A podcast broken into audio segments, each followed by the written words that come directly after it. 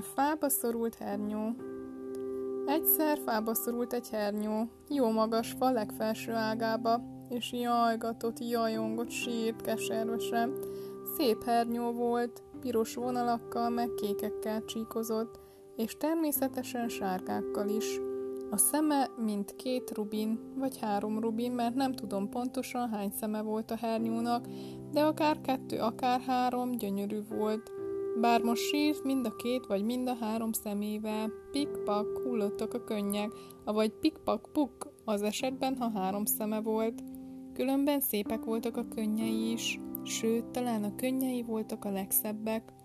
Valaki bömböl, dörmögte a medve, valaki ordít, rivalta a farkas, valaki szepeg, mekegte a kecske, valaki sír, kiáltott a róka, valaki zokog, makogta a nyúl, valaki rí, recsegte a borz, valaki sír, rí, cincogta az egér, valaki itatja az egereket, mondta a hőszcincér, valaki nagyon keservesen sírdogál, mondta katica bogár.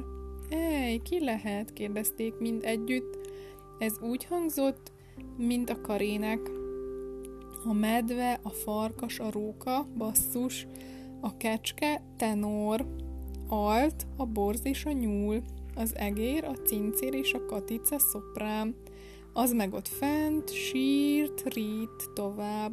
Mentsük meg, mondta a medve. A medvéknek ugyanis általában jó szívük van. Mentsük, vágta rá a farkas, a kecske, a róka, a nyúl, a borz, az egér és a hőszcincér.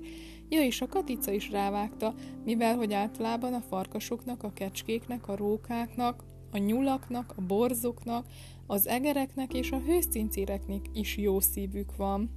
Ja igen, és a katicáknak is. De hogyan mentsük meg, kérdezte a cincér. Megrázom a fát, mondta a medve. A róka röhögött. Üvöltök egyet, s attól a fa elengedi, vélte a farkas. A róka heherészett. Tanácsokat kell neki adni, rebegte a kecske. A róka kacarászott. Helikoptert kell bérelni? Így a nyúl. A róka hahotázott. Fel kell ugrani az ágig, tanácsolta a borz. A róka rötyögött. Avagy izé, jelentette ki maga biztosan a cincér. A róka röhécselt. Mit röhécselsz, kacarászol, heherészel, hahotázol? Mérgelődött a katica. Inkább azt mond, hogyan menthetjük meg?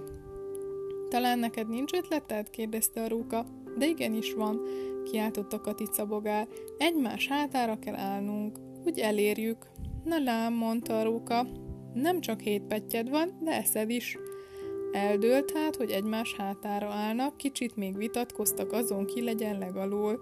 A nyúl a rókát akarta, a borz az egeret, a kecske a katicát. Nem akarok megint heherészni, mondta a róka. Így kell felállnunk, alul a medve, rajta a farkas, aztán a kecske, kecskén a boz, rajta a nyúl. Ho-ho, vágott közbe a katica, talán úgy, hogy a kecskén tes, rajtad a borz, aztán a nyúl. Na jó, egyezett bele a róka.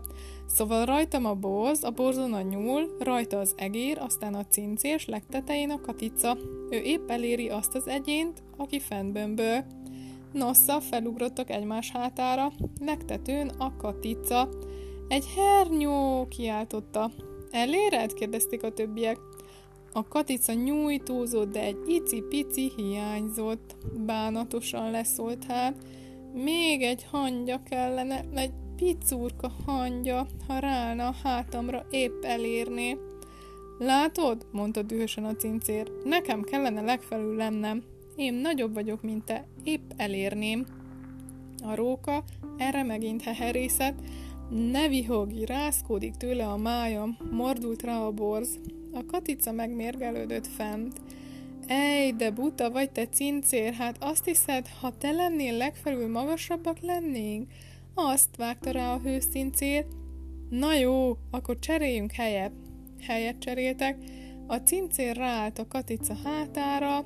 Persze, éppen úgy nem érte el a hernyót, mint a katica. Érdekes, pedig én nagyobb vagyok, csodálkozott. A boz meg fájdalmasan felkiáltott, a májam, mert hogy a róka megint csak röhécselt. A fába szorult hernyó meg jajgatott, sírt, jajongott, nagyon-nagyon fába szorult. Azt mondod, egy hangya kellene? kérdezte legalul a medve. Kicsit lihegve mondta, hiába nem volt könnyű a farkas, a kecske, a róka, a bor, a nyúl, az egér, a cinc és a katica. Igen, egy hangya, mondta a katica, egy icipici hangya, akármilyen icurka, picurka. Hely, hangya, hangya, gyere ide, hangya, kiabálták mindannyian. De hiába, mert éppen nem járt arra egy hangya sem, vagy ha arra járt, nem akart segíteni, pedig általában a hangyáknak is jó szívük van. Egy hangya, egy kis hangya, egy ícurka, picurka hangya. Így aztán nem sikerült megmenteni a hernyót. Sírhatott, ríhatott.